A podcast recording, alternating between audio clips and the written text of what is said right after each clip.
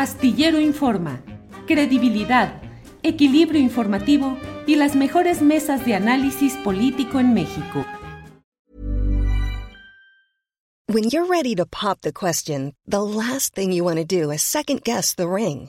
At Bluenile.com, you can design a one of a kind ring with the ease and convenience of shopping online. Choose your diamond and setting. When you find the one, you'll get it delivered right to your door. Go to Bluenile.com and use promo code LISTEN to get $50 off your purchase of $500 or more. That's code LISTEN at Bluenile.com for $50 off your purchase. Bluenile.com code LISTEN. I'm Sandra, and I'm just the professional your small business was looking for. But you didn't hire me because you didn't use LinkedIn jobs. LinkedIn has professionals you can't find anywhere else, including those who aren't actively looking for a new job but might be open to the perfect role, like me. In a given month, over 70% of LinkedIn users don't visit other leading job sites. So if you're not looking on LinkedIn, you'll miss out on great candidates like Sandra. Start hiring professionals like a professional. Post your free job on linkedin.com/people slash people today. Astillero Informa, credibilidad, equilibrio informativo y las mejores mesas de análisis político en México. José Manuel, buenas tardes. Buenas tardes, estimado Julio. Muchas gracias por la invitación. Al Un contrario, Ernesto. Gracias. Está también Ernesto Núñez Albarrán, eh, a quien saludo con gusto. Ernesto, buenas tardes. ¿Qué tal, Julio? ¿Cómo estás? Buenas tardes y buenas tardes a José Manuel. Gracias. Ahora sí que tenemos aquí la presencia de tan joven participante, Ernesto Núñez. Ya nos vienen desplazando las nuevas generaciones, Ernesto, con muy buen criterio, con mucha eh, presencia en las redes sociales, entrevistando a mucha gente. Eh, José Manuel Fuentes, eh, que ha hecho un buen papel en este, eh, en este inicio de tareas periodísticas. Y bueno, Ernesto, yo no he leído todavía más que un poco del adelanto del libro del presidente López Obrador. ¿Tú ya le echaste más o menos lectura, Ernesto? Pues sí, la verdad es que, fíjate que el domingo, yo vi por ahí en redes, más bien el presidente dijo que se iba a vender el fin de semana, entonces el domingo me lancé a una librería que está ahí por el Metro Miguel Ángel de Quevedo, seguramente ya saben cuál es. La Gandhi, Y- la Gandhi, al cabo que aquí ni nos cobran comerciales ni nada. Exacto. Bueno, pues ahí la, la verdad es que llegué y lo estaban prácticamente desempacando. Yo lo quería leer porque quería escribir mi columna que, escri- que publico con Aristegui todos los domingos por la tarde. Quería escribir de eso y entonces me fui por el libro y me pasé como cuatro horas leyéndolo. Y la verdad es que la pasé bien, ¿eh? O sea, está interesante el libro. Sí es como una mañanera grandotota escrita. ¿no?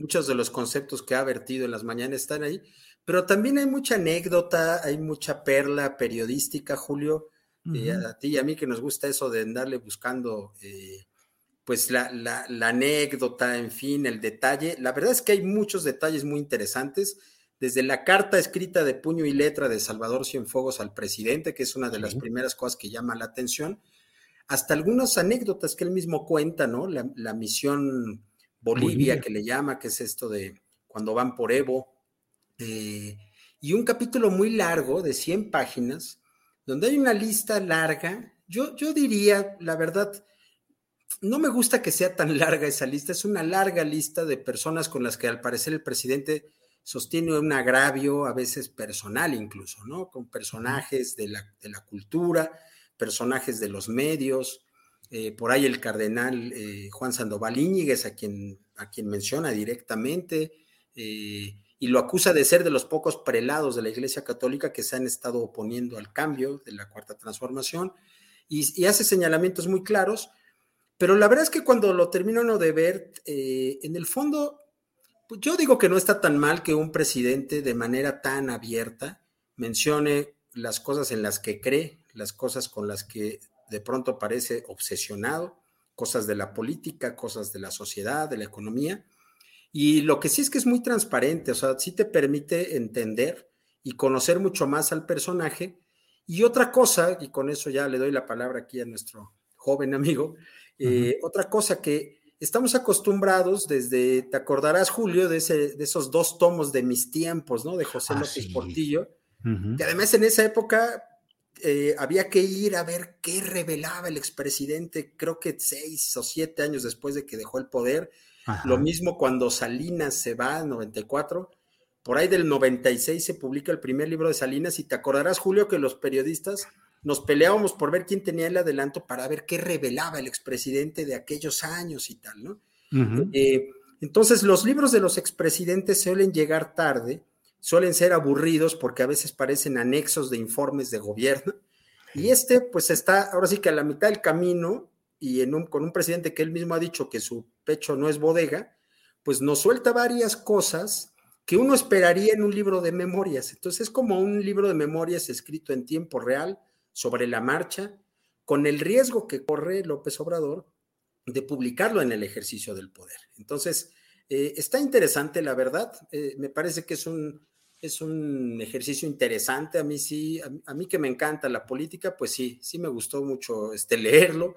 Eh, y ahí pues le sigo encontrando algunos detalles y algunas cosas que, insisto, permiten entender mejor a esa persona que nos gobierna y que todas las mañanas aparece en la palestra, ¿no?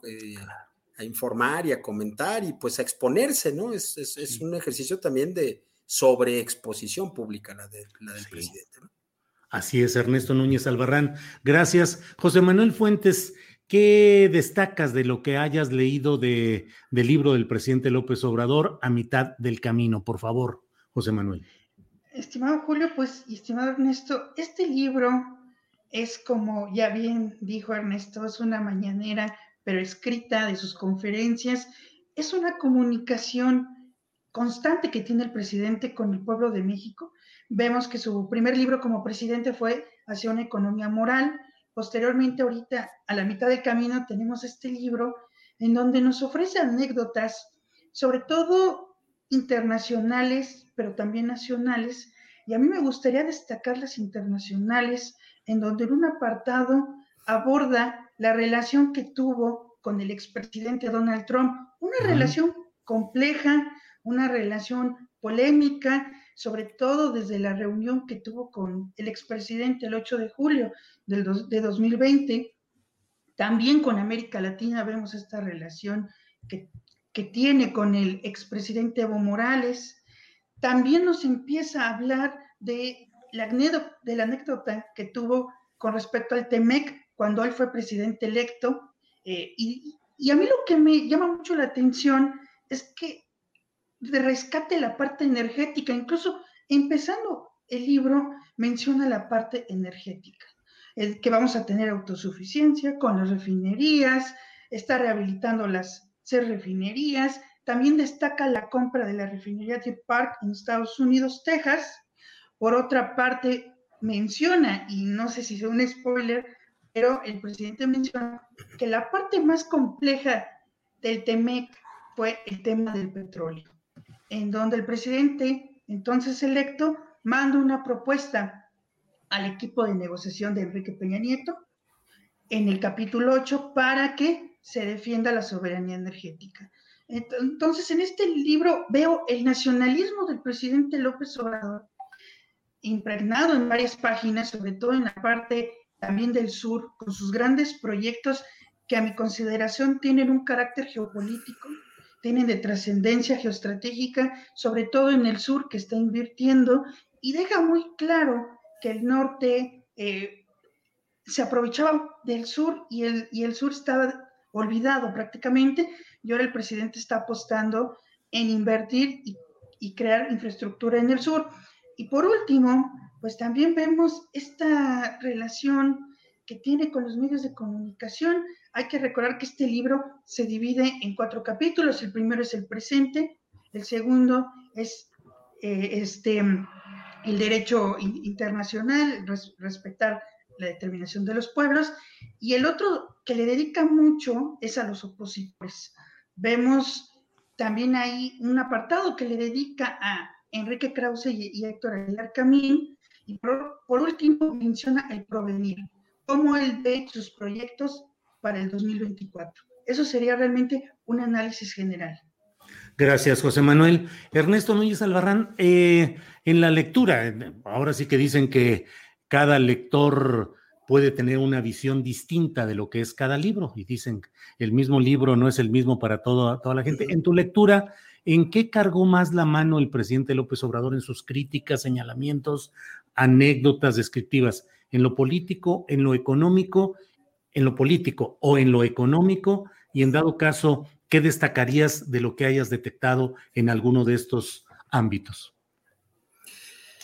Pues mira, yo creo que lo político está presente a lo largo de todo el, de todo el, libro, porque eh, incluso la introducción, Julio, esa es una parte bien interesante. El, primer, y ahí sí no es spoiler, porque pues, es el primer capítulo, o sea que cualquiera puede ir a Gandhi y leerlo un ratito y antes de que te lo quite alguien, alcanzaste a leer la introducción. Entonces, la introducción de entrada, él dice, en marzo del próximo año habrá un proceso de revocación de mandato, me voy a someter a esto y eh, se va a llevar a cabo, o sea, él no lo pone en duda, es decir, él con eso nos está diciendo que en octubre se movilizarán sus simpatizantes para buscar este 3. este 2.8 millones de firmas para ir a ese proceso y ahora sí que se hará porque él lo está anunciando y porque supongo que los, los simpatizantes de Morena se movilizarán para que así sea. Y además dice que, bueno, que él se puede ir satisfecho y tal. La verdad es que eh, no sé si a José Manuel le pasó, pero los que lo leímos antes, pues nos pudimos haber ahorrado el evento de ayer, porque en, el discurso de ayer, muchos párrafos, los, las, la nota, muchas de las ideas que uno entrecomillaría para ponerlas en una crónica en una nota, están en el propio libro. Y una de esas es esta frase donde dice, yo estoy satisfecho con lo que he hecho, podría irme ya a mi casa eh, con la satisfacción del deber cumplido y con la conciencia tranquila. Y entonces, a partir de esa idea, Julio, que me parece que es el eje central de todos los capítulos, él habla de lo, del estado en el, que le, en el que le dejaron el país, lo que ha hecho para tratar de revertir y un poco lo que viene, que él ya, él dice que, que la transformación ha sido ya muy profunda y que ya no se podría revertir de manera tan fácil.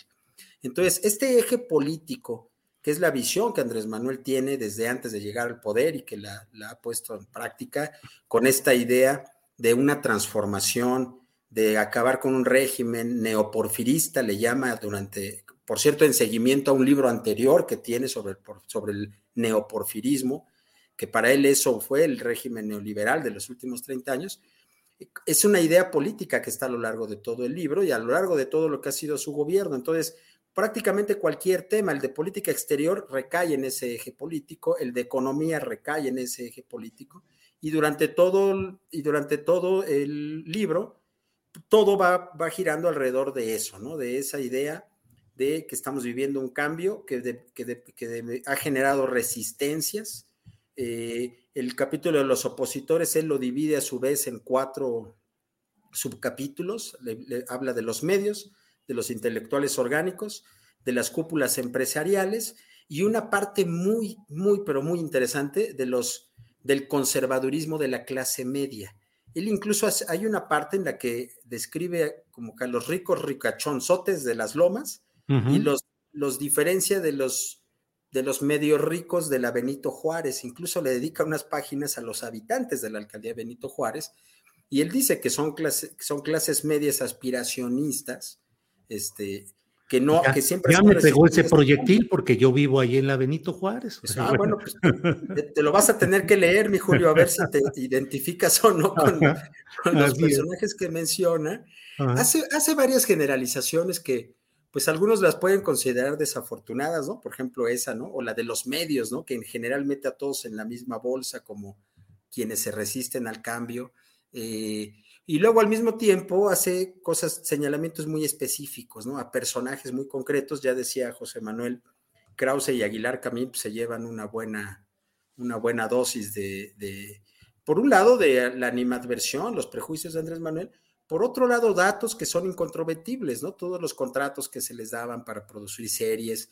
Hay un dato que es brutal, Julio, por ejemplo, cuando, y que habrá que checar si realmente está verificado ese dato, cuando el presidente menciona el número de revistas que se compraban en el gobierno, del tiraje de las revistas, tanto de letras libres como de nexos, para distribuirlas, para que el gobierno distribuyera la revista, pues es un dato que es brutal, porque Imagínate que un gobierno compra el tiraje de una revista y el gobierno se convierte en el distribuidor de esa revista. Eso de confirmarse sería, desde mi punto de vista, ya en el análisis periodístico y de la comunicación, sería una cuestión gravísima, ¿no? Entonces, señalamientos de ese tipo, con datos donde él, él, habla de eso, habla de las partidas de publicidad oficial que se daban a los medios y que, que, se dieron hasta el gobierno de Peña y cómo se han reducido ahora, en fin. Pero me parece, respondiendo a tu pregunta, Julio, que el eje es, el, eje es lo político, esta idea de trascendencia histórica de López Obrador, que al parecer es su idea que lo obsesiona y que lo, y que lo tiene todos los días eh, con energía para seguir en el ring, ¿no? Es un personaje que no se baja del ring.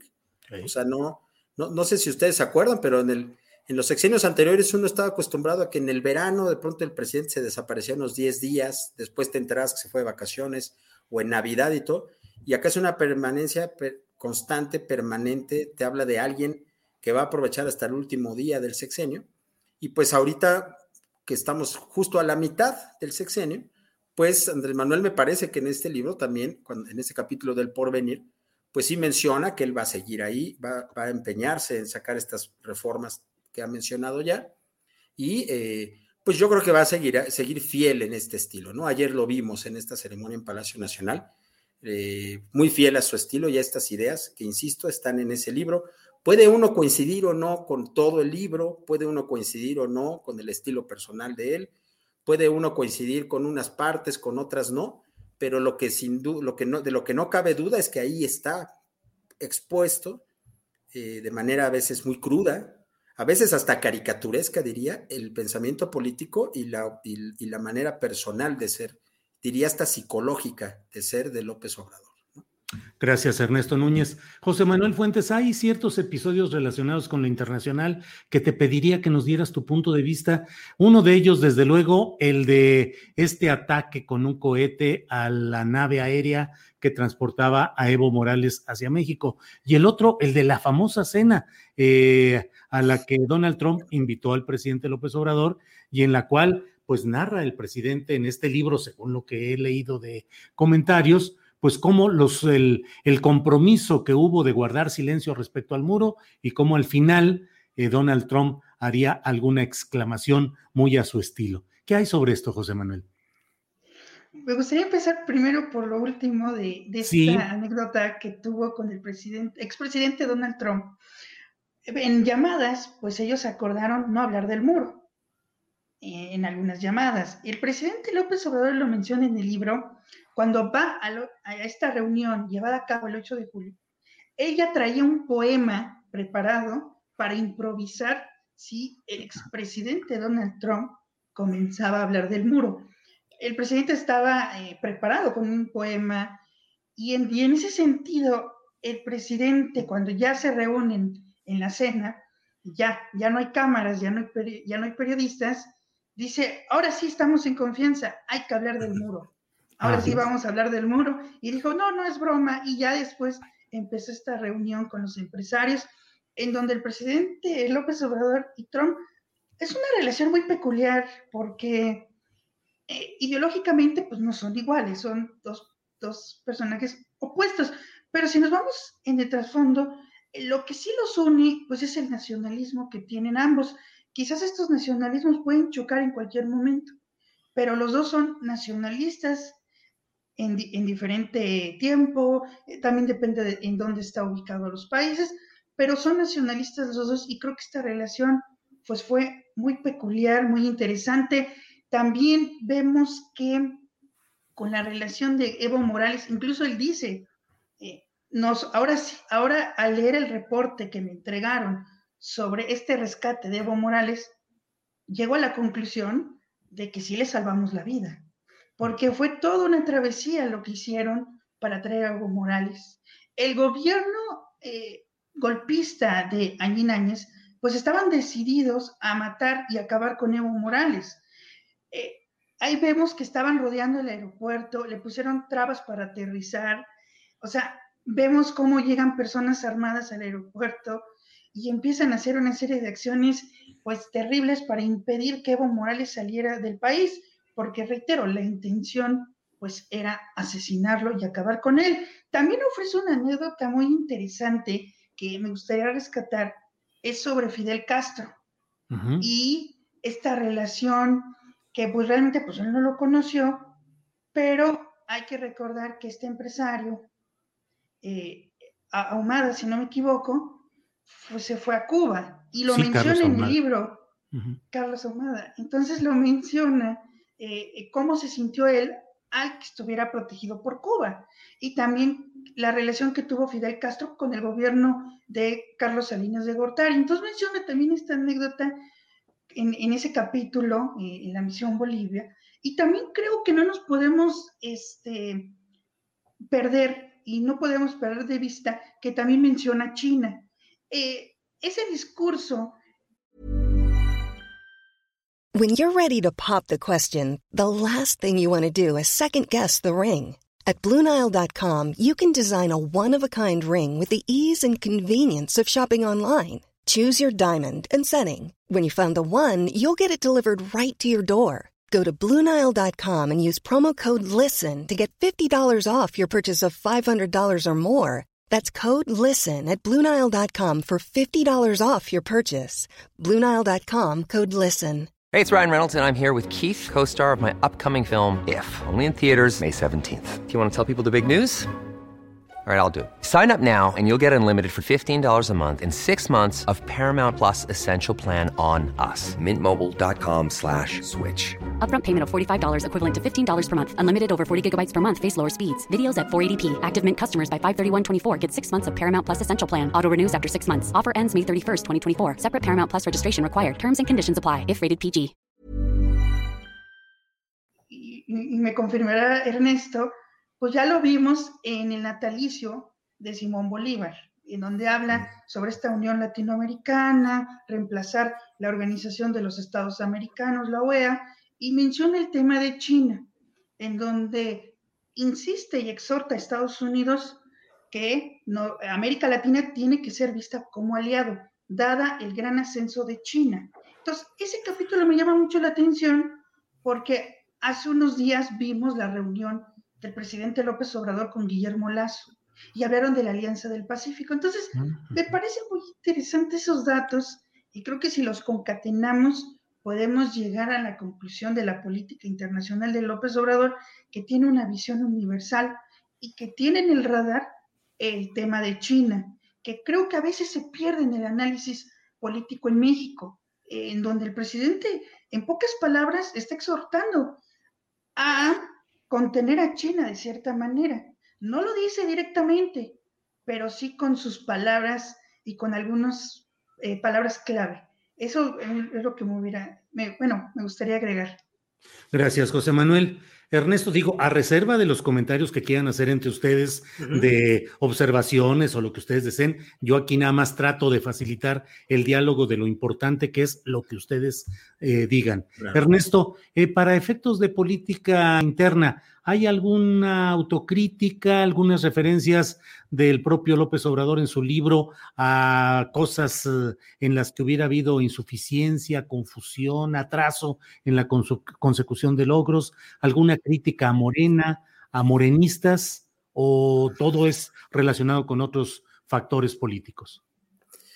No, no, y en ese libro es un, en ese sentido es un libro demasiado triunfalista, porque no menciona, por ejemplo, algo que hemos platicado tú y yo, Julio, acá, eh, por ejemplo, la incapacidad de Morena de constituirse en un partido político que esté a la altura del reto de una transformación política o de un cambio de régimen, ¿no? Es decir, no menciona este, estos graves problemas que tuvo Morena para tener un dirigente, no, eh, habla, de la, habla del resultado de la elección del 6 de junio con, un, con, un, optimismo bastante alto del presidente. Él, él dice que le fue muy bien a Morena que su principal victoria, y en eso tiene toda la razón, fue que, que Claudio X González, que, y la famosa tacita, ¿se acuerdan? ¿No? De la que siempre exhibía en las mañaneras, la, la taza de Claudio X González, donde dice, para salvar al país hay que quitarles la mayoría. Él dice, no nos la quitaron. Con el PT y el Verde tengo mayoría para sacarlas, tengo más de 250 diputados para sacar las reformas que, necesito. Las constitucionales ya veremos si logramos negociar cosas con la oposición. Eh, habla de que se ganaron muchas gubernaturas, da un dato que, es cierto también, Julio, él dice, el PAN se tardó 80 años en, eh, más, perdón, 70 años o más de 60 años, no, no, solo en llegar a la presidencia, sino en ganar varias gubernaturas. Morena se funda en 2014, en 2018 llega al poder y en 2021 ya gobernará la mitad del país, cosa que es cierto, gobernarán 16 estados. Eh, son datos que sí son objetivos y hay un momento en el que sí lamenta el resultado de la elección en la Ciudad de México. Mm. Y eso le da, pero, pero eso en lugar de darle pie a una autocrítica, Julio, que me parece que podríamos sí esperarla, ¿no? En un líder político, él más bien aprovecha ese episodio para hacer un reproche a las clases, a estas clases medias, aspiracionistas y tal, y desarrolla esta idea de las clases medias Aquí sí no, no, voy a espolear el libro, pero sí, eh, pero sí le dedico unas buenas páginas a, plantear, a desarrollar esta idea que ha estado vertiendo en algunas mañaneras. Termina de desarrollar esta idea y, sí concluye en que hay unas clases medias, él le llama muy conservadoras, que se han estado oponiendo. Pero insisto, eh, encajonándolas en unos sectores muy, muy curiosos, ¿no? En Guanajuato, en Benito Juárez, incluso él dice que no es lo mismo el conservadurismo de Ciudad Juárez que el de Chihuahua, o que el de Mexicali al de Tijuana, o el de Guanajuato capital al de León, Guanajuato, cosa que a lo mejor, o sea, me parece que en el, pues es, son cosas que están muy en el ambiente, ¿no? Uno las platica, ¿sí? Pero que un presidente las ponga en un libro, pues sí me parece que ya es una cuestión que sí te, por eso digo, deja ver las filias, las fobias del presidente, eh, pero ciertamente no hay, no, hay, no hay mucha autocrítica en ese sentido, no habla, por ejemplo, de los, de los cambios que ha tenido que hacer, ¿no? Ha tenido que hacer muchos cambios, eh, más bien las, las, las cosas en las que no se ha podido avanzar mucho, las atribuye a que no han terminado de... Eh, desarmar ese entramado del bloque conservador que él sitúa, ¿no? Pero él dice que, bueno, pues esa transformación ahí va, que se sabía que iba a ser paulatina, que iba a costar trabajo, y sí habla de múltiples resistencias, pero un ejercicio de autocrítica, la verdad, no sé, José Manuel, si coincidas conmigo, yo no lo veo, la verdad no lo veo en ninguno de los episodios. Gracias, Ernesto. Eh, José Manuel Fuentes, ¿ves algo de autocrítica, de señalamientos hacia insuficiencias, contradicciones, confusiones en Morena, en el ejercicio político? La verdad, no. Y coincido con Ernesto, porque en el tema de, de las elecciones intermedias del 6 de junio, toda la crítica fue hacia los opositores, a sus adversarios, como él llama no hubo ninguna crítica hacia Morena sobre el papel de la misma Morena o de su dirigente. No vemos esta autocrítica para Morena. Creo que considero, y estoy de acuerdo, que es un libro triunfalista. No mencionan los errores, por ejemplo, en la estrategia de seguridad. Menciona que, todavía nos, debe este tema, sin embargo, no menciona los tropiezos que ha cometido el gobierno, por ejemplo, en la carta que pone el presidente sobre eh, Cienfuegos, que le escribió desde la cárcel, pues tampoco menciona el papel de la Fiscalía General, no hay una crítica a la Fiscalía General y tampoco para Gers Manero. Es incluso, yo siento, y lo analizo el libro, yo leí esa parte como tres veces en el capítulo de, de Trump y de Cienfuegos, pues creo que también trata como que de limpiarse las manos el presidente y también al mismo Trump, porque en el mismo libro quiere justificar que el presidente Donald Trump no sabía de la detención de Cienfuegos cuando lo capturaron. Entonces creo que en ese sentido, como que está protegiendo un poco, yo lo veo así, al presidente Donald Trump y a él mismo, pero no, no, no hace una crítica para nada al fiscal general, que sabemos que el papel de la Fiscalía General, a mi juicio, pues puede definir muchas cosas de esta autollamada cuarta transformación. Y creo que no hay una crítica en ese sentido. Por otra parte, también en, la cuestión educativa, y yo lo digo personalmente porque soy estudiante todavía, aún nos debe una reforma educativa de acuerdo a la transformación y creo que no existe esa autocrítica, no menciona los cambios dentro del gabinete, que son importantes. No lo menciona, yo pensé que sí lo iba a mencionar, incluso yo estaba leyendo y esperando llegar a esa parte, pero desgraciadamente pues, no la encontré. A mí me hubiera gustado que criticara constructivamente el papel del exsecretario de Seguridad, Alfonso Durazo, que ahora es gobernador electo de Sonora. No hubo ninguna crítica constructiva a este personaje, pero tampoco a otros secretarios. Este, por ejemplo, tenemos el, caso de la Serranar, en donde menciona ¿no? que el fracking ya está prohibido. Dice que el gobierno está preocupado por eh, la cuestión ambientalista, pero sin embargo hemos visto en investigaciones que en algunos puntos de la República el fracking sigue operando. Una de dos, no le están informando bien al presidente, o sí lo sabe, pero necesita tener pactos con estas petroleras que, petroleras que todavía siguen aplicando el fracking. Ahí todavía queda pendiente esta duda. Y creo que falta mucha autocrítica en este sentido. Yo he considerado que un buen líder tiene que ser autocrítico, pero quizás el presidente piense que al serlo puede ser atacado por la oposición. Entonces, ahí lo dejaría en ese sentido. Gracias, José Manuel Fuentes. Ernesto Núñez Albarrán, eh, ya estamos en la parte final de esta interesante eh, segmento del programa. Eh, hay quienes dicen, estás, están haciendo spoiler están adelantando algunas cosas. Nosotros lo pensamos muy bien, Adriana Buentello y un servidor a la hora de convocarlos, de invitarlos a esta reunión, porque pensamos, para empezar, el libro ha sido anunciado en espacios públicos, como es la propia conferencia mañanera del presidente López Obrador. Es decir, desde ese momento, casi, casi se puede asumir que él lo está colocando en un caso de interés público y no solo en un libro de interés particular en el cual se esperan ganancias específicas y se pueda criticar a quien revele, plantee, analice lo que ahí se plantea. Son hechos públicos y más públicos al hacerlos en la propia conferencia mañanera de prensa. Y por otra parte, pues la verdad es que son hechos que requieren el esclarecimiento, el análisis como lo estamos haciendo hoy. Así es que, y además, la mera, mera verdad, yo no creo que se vayan a afectar las ventas de un libro como este,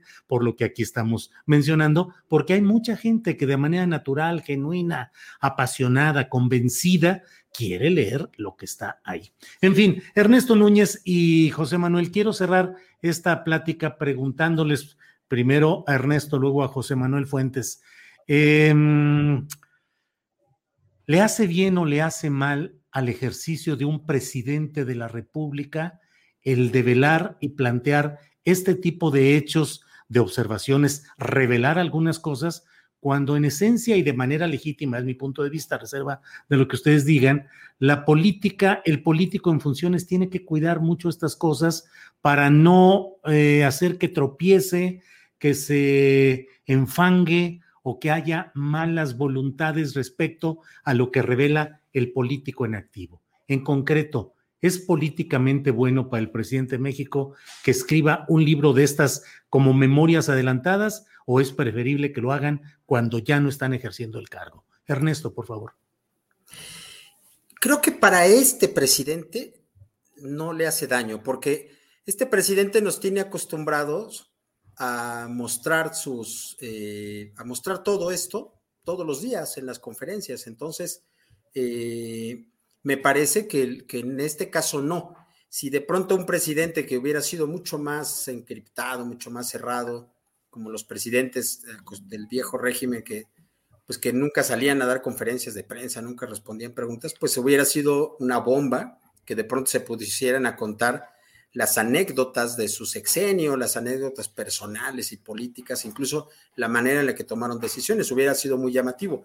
Acá, si bien sí hay cosas que, no sabíamos, muchas del, mucho del pensamiento ya del observador, de sus afirmaciones, incluso de los ataques directos que hace algunas personas, pues son ataques que hace todos los días en las conferencias. Entonces, me parece que en ese sentido, Julio, es un buen corte de caja eh, como sociedad me parece que no está mal, sobre todo por los tiempos en los que se viven, no está mal esta transparencia, esta claridad con la que se puede hablar hoy en día de estos temas, que a lo mejor hace muchos años, Julio, en las épocas, yo empecé a reportear a finales del salinismo, pues hubiera sido imposible que uno pudiera escribir o tener acceso a cierto tipo de anécdotas, ¿no? Me parece que en los tiempos que corren no está para nada mal tener este ejercicio, pero también compromete a que hay que complementar muchas de esas anécdotas. Por ejemplo, el tema de la pandemia casi no lo toca, en, la, parte esta de, cómo se tomaban las decisiones, su relación con, con Hugo López Gatel, con el doctor Jorge Alcocer, por qué jamás vuelve a convocar al Consejo Nacional de, Salud, por ejemplo. Son decisiones que no, que no toca, y sin embargo, sí nos cuenta que Vladimir Putin le quería, rezó por él y le quería mandar un equipo de médicos o que Trump le mandó medicina. Entonces, creo que todavía este libro hay que complementarlo desde el, por lo menos desde el periodismo, con mucho reporteo para llegar al corazón de estos hechos. Ernesto Núñez, muchas gracias. Eh, José Manuel Fuentes, la misma pregunta, ¿qué opinas? Y déjame hacer aquí solamente una precisión.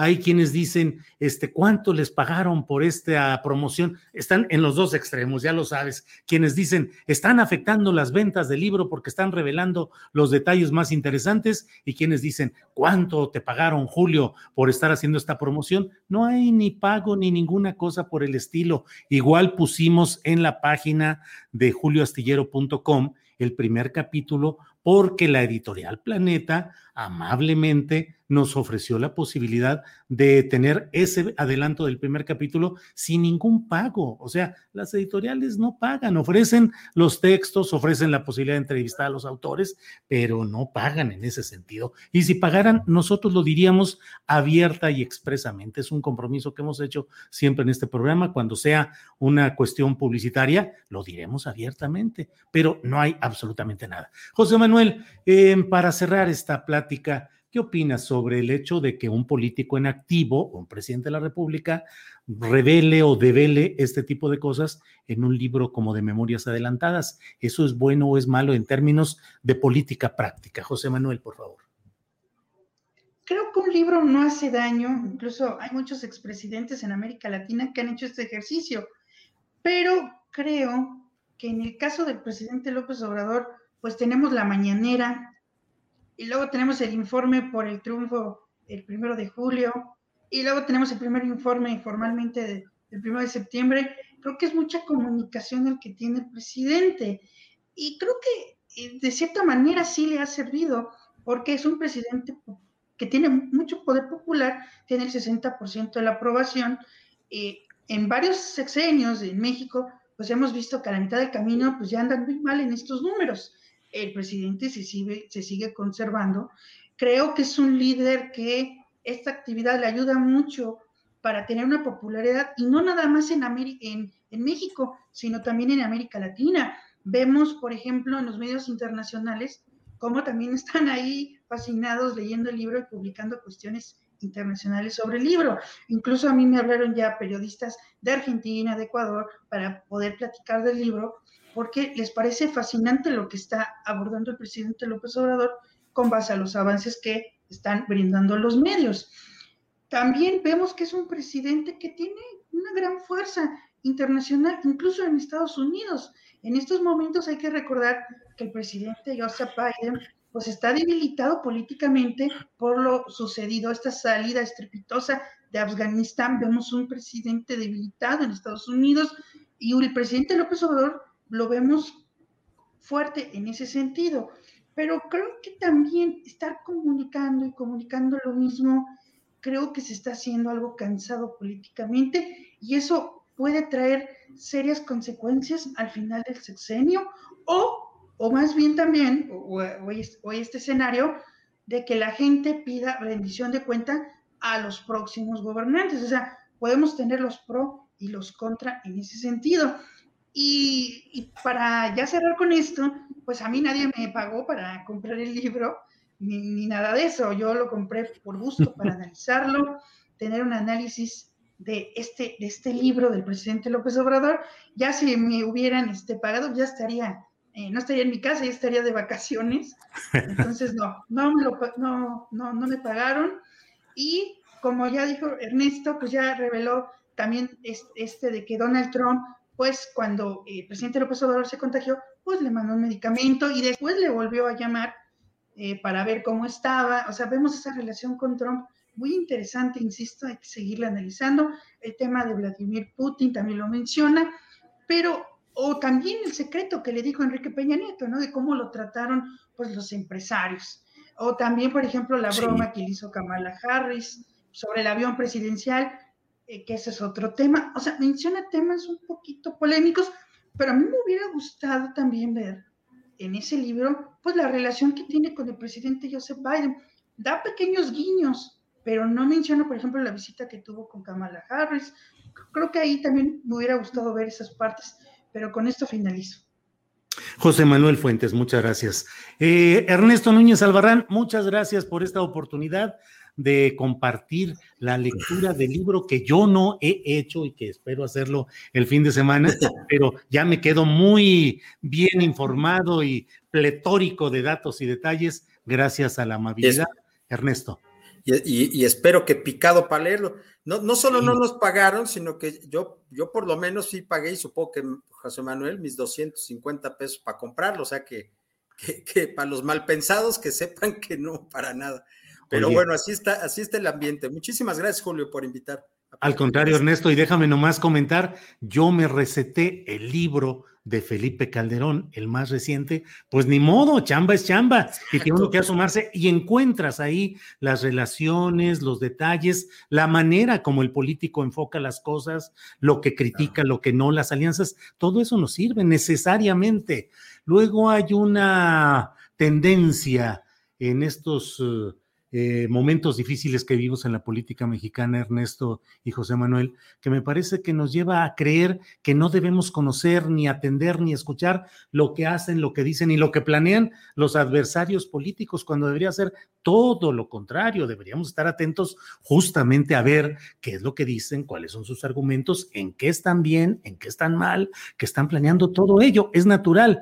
Si solo escucha uno lo que quiere escuchar y solo ve lo que quiere ver, se queda aislado y se queda en una especie de información avestruz que solo ve lo que quiere ver. Ernesto, muchas gracias por esta ocasión. Y gracias, Julio. Y, un placer platicar con José Manuel, que no había tenido la oportunidad. Gracias. Así es. Gracias, Ernesto. José Manuel, muchas gracias, pero antes de irnos, preguntan por aquí que cuántos años tienes y que qué estás estudiando.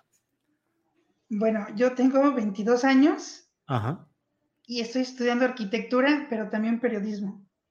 ¿Las dos? Sí, ya las estoy estudiando las dos.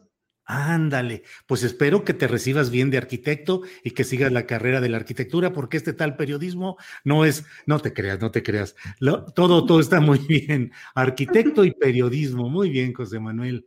Pues muchas gracias. Que estés bien y espero, Ernesto y José Manuel, que pronto volvamos a platicar por algunos otros temas que vayan surgiendo por aquí. Gracias. Claro que sí, muchas gracias y un honor conocer a Ernesto. Igualmente, hasta luego.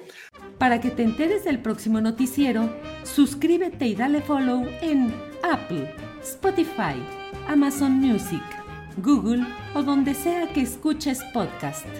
Te invitamos a visitar nuestra página julioastillero.com. ¿Te preocupas por tu familia? Entonces, ¿por qué darles solo huevos ordinarios cuando pueden disfrutar de lo mejor? Eggland's Best, los únicos huevos con ese delicioso sabor fresco de granja, además de la mejor nutrición, como 6 veces más vitamina D, 10 veces más vitamina E y 25% menos de grasa saturada que los huevos regulares, además de muchos otros nutrientes importantes. Así que, dales los mejores huevos. Eggland's Best, mejor sabor, mejor nutrición, mejores huevos. Para que te enteres del próximo noticiero, suscríbete y dale follow en Apple, Spotify, Amazon Music, Google o donde sea que escuches podcast. Te invitamos a visitar nuestra página julioastillero.com.